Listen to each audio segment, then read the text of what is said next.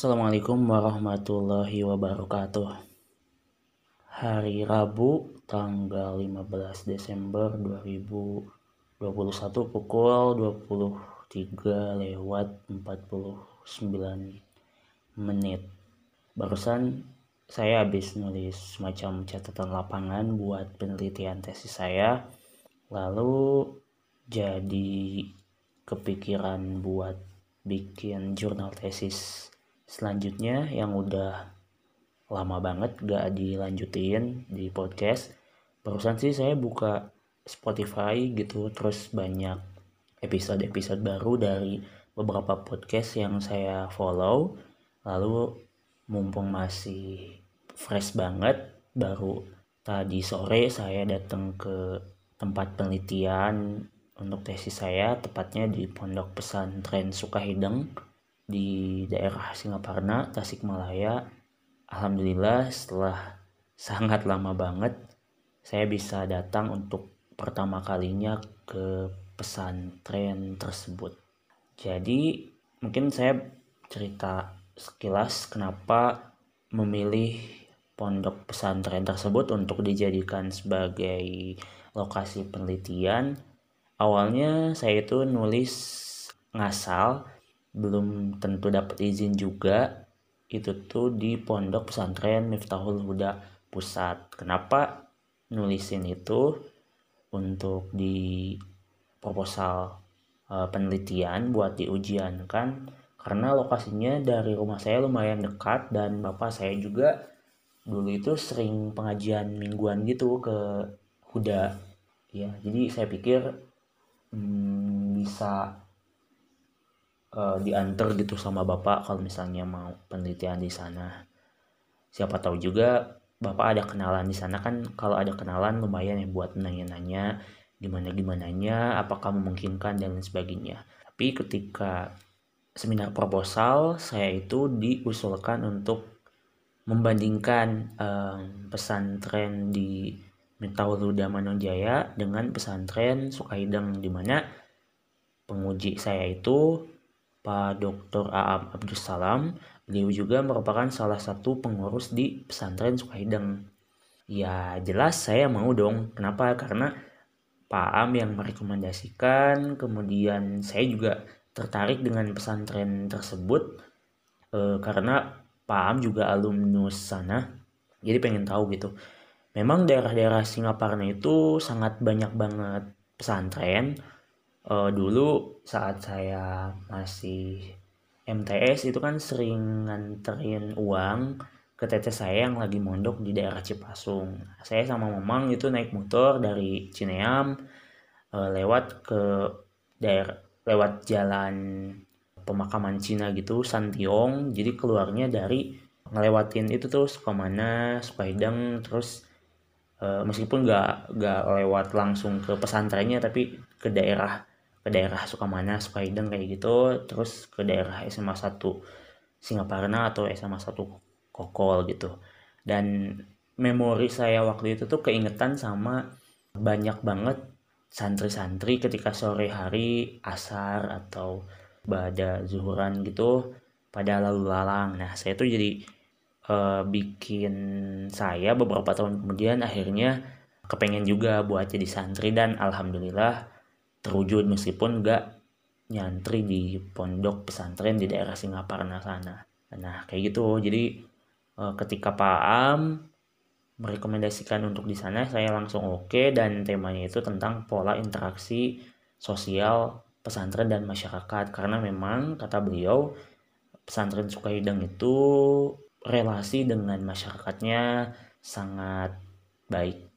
Dan saya juga memang tertarik untuk mengungkap hal tersebut apakah apa yang disampaikan oleh Pak Am itu masih relevan sampai sekarang? Karena mungkin kan yang awalnya pernah e, sampai pada pencapaian tertentu dalam hal ini relasi antara pondok pesantren dengan masyarakat. Misalnya contohnya itu kuat di masa berikutnya ketika kepengurusan berganti ketika pimpinan pondok pesantrennya berubah nggak menutup kemungkinan itu akan terjadi perubahan. Bisa jadi perubahannya ke arah yang positif atau justru sebaliknya. Kayak gitu. Nah akan tetapi terjadi dinamika di proses penelitian tesis saya. Ya salah satu alasan terbesarnya adalah kekurang seriusan saya dalam menggarap tesis ini. Jadi uh, dulu ya terlalu mengentengkan kemudian ditambah males ditambah saya juga punya standar yang tinggi untuk tesis yang mana itu tuh malah menghambat. Itu di sisi lain bagus jadi memicu saya memicu dan memacu saya untuk lebih serius ngerjainnya. Tapi di saya sendiri itu justru malah bikin saya uh, bertambah malesnya karena memang effortnya jadi lebih gede gitu.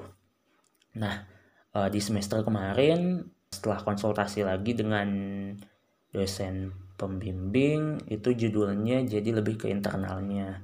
Lebih meneliti tentang interaksi edukatif antara guru dan murid.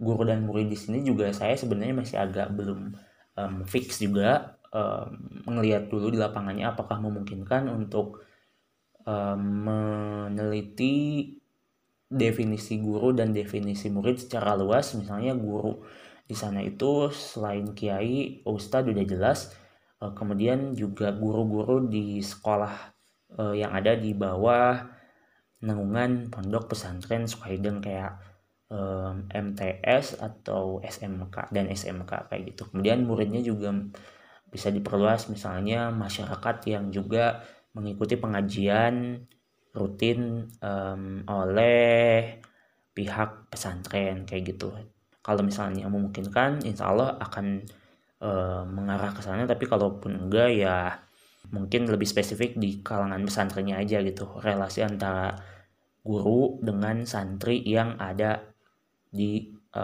pondok pesantren Sukahideng nah jadi um, saya tuh kemarin baru tuh nelpon Pak Aam untuk ngasih uh, info progres bahwa saya tuh udah bikin surat penelitian yang ternyata sebenarnya bikin surat penelitian beberapa jam juga beres dua jam atau tiga jam pokoknya sehari itu langsung beres karena untuk prodi saya, prodi S2 saya itu sekarang udah terintegrasi dengan prodi S1-nya yaitu ilmu pendidikan agama Islam.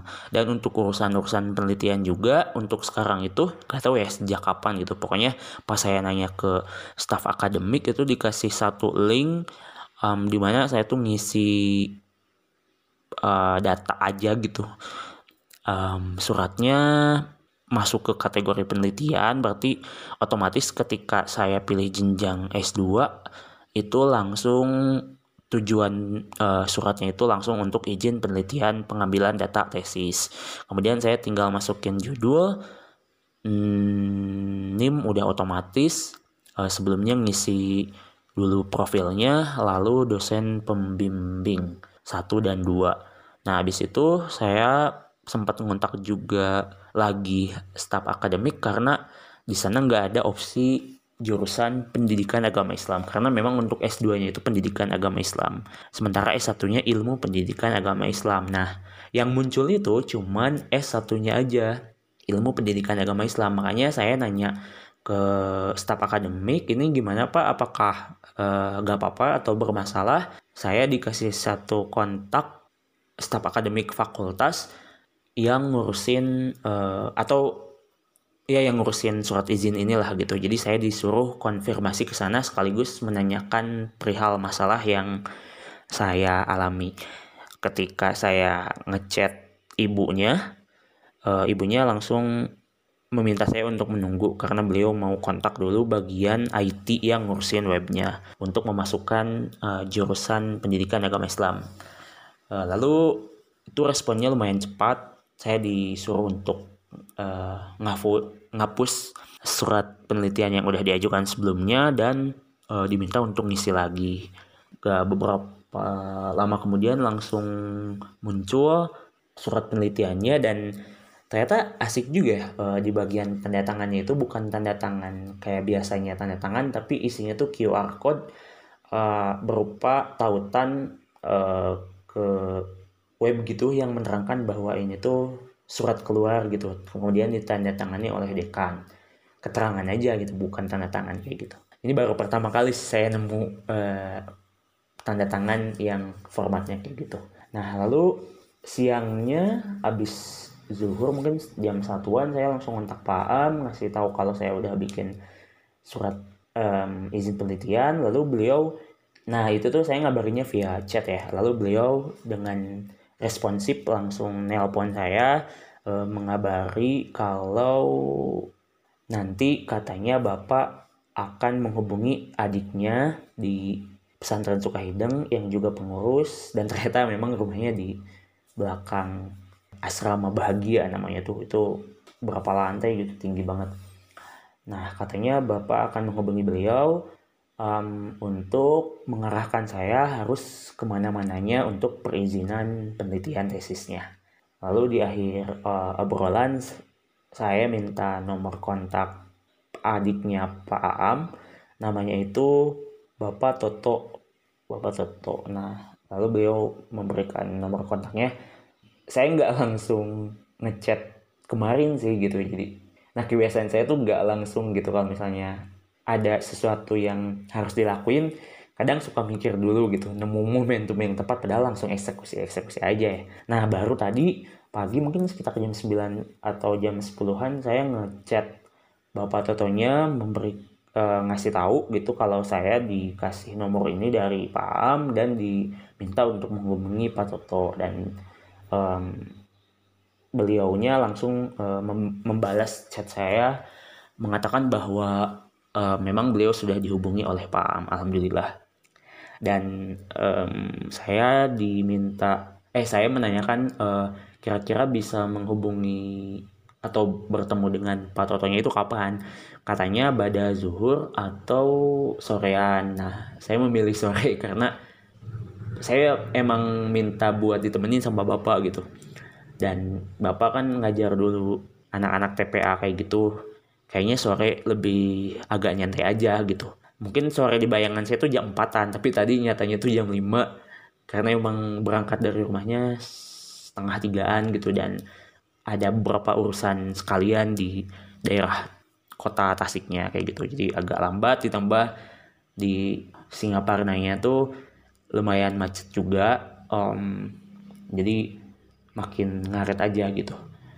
Uh, gak enak juga ke Pak Totonya tapi gimana lagi nah langsung aja singkat cerita saya tiba di pesantren Sukaideng itu pertama kali saya datang ke sana cuma lihat-lihat doang di YouTube dan beberapa fotonya juga di Google kayak gitu. Nah ketika di pintu gerbang itu tuh ada santri yang ngejagain nanya terutama ke orang-orang yang mungkin asing.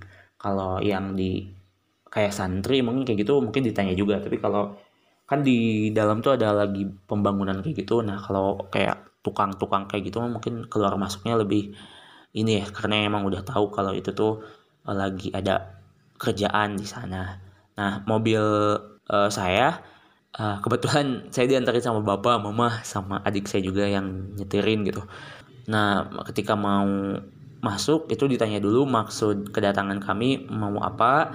Saya langsung uh, menginformasikan kalau kedatangan kami ke sana itu emang untuk bertemu dengan Bapak Toto dan memang rumahnya ada di komplek pesantrennya di dalam gitu. Kirain saya tuh sangkaannya ya di di sekitar komplek pesantren tapi di luar. Jadi ke sana tuh cuma buat nanya aja. Tapi adik saya malah masukin uh, mobilnya ke arah gerbang itu karena jalannya agak sempit gitu. Nah di belakang mobil itu tuh ada mobil lagi, kayaknya mah mobil salah satu pengurus pondok atau memang mobil pondoknya. Nah kemudian si santri yang uh, bertanya ke kita tuh ngasih kode ke sopir yang di belakang kita, mobil yang di belakang kita. Lebih tepatnya sih supirnya itu yang nanya ke si santrinya ini siapa gitu karena mobil itu mau masuk. Kemudian si santrinya awalnya bilang kalau di dalam tuh lagi ada pembangunan jadi agak susah buat mobil masuk ke dalam. Meskipun saya udah nginformasiin kalau kedatangan saya ke sana tuh emang buat ketemu Bapak Toto dan udah janjian. Lalu si sopir yang di mobil belakang uh, mobil saya tuh uh, menghampiri mobil saya gitu nanya maksud tujuannya apa buat memastikan juga gitu. Karena mungkin sebelumnya kan nggak tahu. Saya ngasih info lagi gitu kalau kedatangan saya ke sana tuh buat ketemu Bapak Toto dan udah izin. Ya udah akhirnya mobil mobil kita tuh dimasukin gitu ke dalam. Nah dari sana uh, setelah parkir bapak nanya gitu ke salah satu santri bapak Toto rumahnya di sebelah mana? Uh, itu di sebelah uh, kiri atau kalau madep dari asrama bahagianya itu sebelah kanan gitu Uh, lalu beberapa langkah dari sana uh, lumayan banyak santri juga. Saya nanya lagi ke santri yang di sana di mana rumah Bapak Toto. Kemudian diantar karena emang cuma beberapa langkah lah gak nyampe 10 meter uh, rumahnya beliau gitu di pojoknya di pojok kiri kalau dari arah uh, saya jalan. Lalu saya ngucapin salam di sana ada bapak-bapak lagi duduk dan ternyata itu Pak Toto. Kemudian uh, saya bilang bapak saya Irfan dari Cineam. Karena sebelumnya kan udah ngechat kalau saya emang uh, tinggalnya di Cineam. Beliau langsung ngeh dan mempersilahkan untuk duduk saya sama bapak gitu. Sementara mama saya sama adik itu tunggu di mobil. Lalu kita ngobrol. Alhamdulillah katanya bisa ketemu. Kata beliau uh, ramah gitu. Dan wajahnya mirip banget sama Pak Am sih kemudian saya ya biasa basi lah nyeritain sekilas tentang ba kenapa baru datang ke sana sekarang padahal udah uh, lama gitu. Harusnya udah mungkin udah beres kalau saya rajin ngerjainnya kayak gitu dan datangnya ke sana lebih awal. Karena waktu itu memang di akhir eh di, di pertengahan 2020 kan covid lagi tinggi tingginya dan pesantren Sukaidang itu memang memulangkan para santrinya dan ketika udah balik lagi juga uh, katanya orang tua tuh gak bisa masuk kayak gitu. Itu kan mungkin saya uh, anggapannya agak-agak kondusif gitu kalau datang ke sana waktu itu. Akhirnya baru deh oh, hari ini gitu. Desember akhir 2021 astagfirullah ya Allah. Uh, tapi alhamdulillah beliau menyambut dengan baik meskipun memang ada tahapan selanjutnya karena beliau bukan bagian yang berwenang untuk ngizinin saya uh, untuk penelitian di sana. Kata beliau nanti beliau akan bantu untuk ngasihin suratnya ke bagian administrasi lalu eh, ketika udah masuk nanti akan diminta akan minta salah satu dewan santri untuk nemenin saya ketemu dengan uh, wakil pimpinan pondok pesantren yaitu Bapak Kiai Haji II Abdul Basit Wahab. Karena pimpinan ketuanya kalau saya baca di webnya tuh Bapak Kiai Haji uh, T Fuad Wahab beliau katanya sakit stroke jadi gak memungkinkan untuk apa ya untuk perizinan dan mungkin nanti juga untuk penelitiannya untuk interview kayak gitu. Dan mungkin nanti saya nanya lagi progresnya gimana apakah udah boleh uh, ketemu atau gimana atau mungkin dari bapak Toto yang nanti ngubungin saya untuk kapan-kapannya lagi ketemu dengan Bapak Kiai Haji Iya Abdul Basit untuk uh, lebih lanjut apakah mengizinkan penelitian ini atau enggak. Tapi tadi dari bapak uh, Toto ketika mungkin dikontak sama Pak Am jadi bisa dibilang jalur dalam gitu untuk uh, awalannya meskipun meskipun nanti penentuannya mungkin dari pimpinan uh, pondok pesantren dan beliau uh, bilang kalau ah ini mah untuk pendidikan insya Allah uh, diterima katanya insya Allah uh, maksudnya ya baik lah gitu positif. Sehingga cerita karena emang mepet maghrib ya mungkin beberapa Eh, uh, 10-20 menit lagi itu maghrib. Kami juga atau ya saya sama bapak gak enak juga mungkin beliau uh, mau ke masjid juga persiapan. Uh, lalu kami pamit dan uh, asik sih itu pondoknya. Saya juga kalau misalnya masih anak SMP mungkin ke sana uh, ngeliat kayak gimana sih. Kayaknya uh, pengen gitu mondok di sana. Karena emang bangunannya tuh gimana ya warnanya tuh coklat coklat warna hitam itu. Saya tuh upload tadi di story WA dan di story Instagram uh, asik sih megah gitu. Kemudian nuansa santri-santrinya tuh pakainya seragam warna putih dan mulai sarung sampai peci. Ada juga yang pakai gamis beberapa gitu. Ya mungkin anak MTS seumuran SMP kayak gitu uh, eh, SMA gak tahu apakah mahasiswa juga ada yang bisa sambil mondok di sana atau gimana. Tadi itu lagi pupujian juga sih kayak sholawatan di masjid kayak gitu. Saya nggak ke masjidnya sih cuman kata bapak itu di samping asrama bahagia di agak belakangnya. Nah di bagian tengahnya itu memang ada satu bangunan. Itu tuh pas saya nonton di salah satu channel yang ngedokumentasiin tentang pesantren tersebut itu tuh ada yang ngomen bahwa bangunannya itu tuh bangunan masjid yang lama gitu. Dan mungkin bakal dibikin satu bangunan lagi atau apa gitu.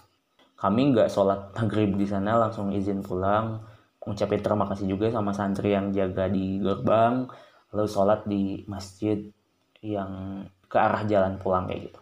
Ya saya alhamdulillah seneng ini setidaknya ada progres sudah masukin surat izin penelitian uh, meskipun kemarin-kemarin sempat stres juga mikirin apakah ya overthinking gitu apakah ini bakal beres atau enggak. Soalnya waktunya kan tinggal satu semester lagi. Mudah-mudahan beres mudah-mudahan penelitiannya cepet dimudahkan ngerjain semuanya dimudahkan pembimbingnya juga memudahkan juga dan saya diberikan kemampuan juga untuk bikin tesis yang bagus. Mungkin untuk jurnal tesis kayak gini eh kali ini dicukupkan sekian lumayan 24 menit udah jam 00 lewat 12 tanggal 16 Desember 2021 hari Kamis. Besok udah Jumatan aja nih. Cepet banget ya. Uh, mungkin itu aja. Assalamualaikum warahmatullahi wabarakatuh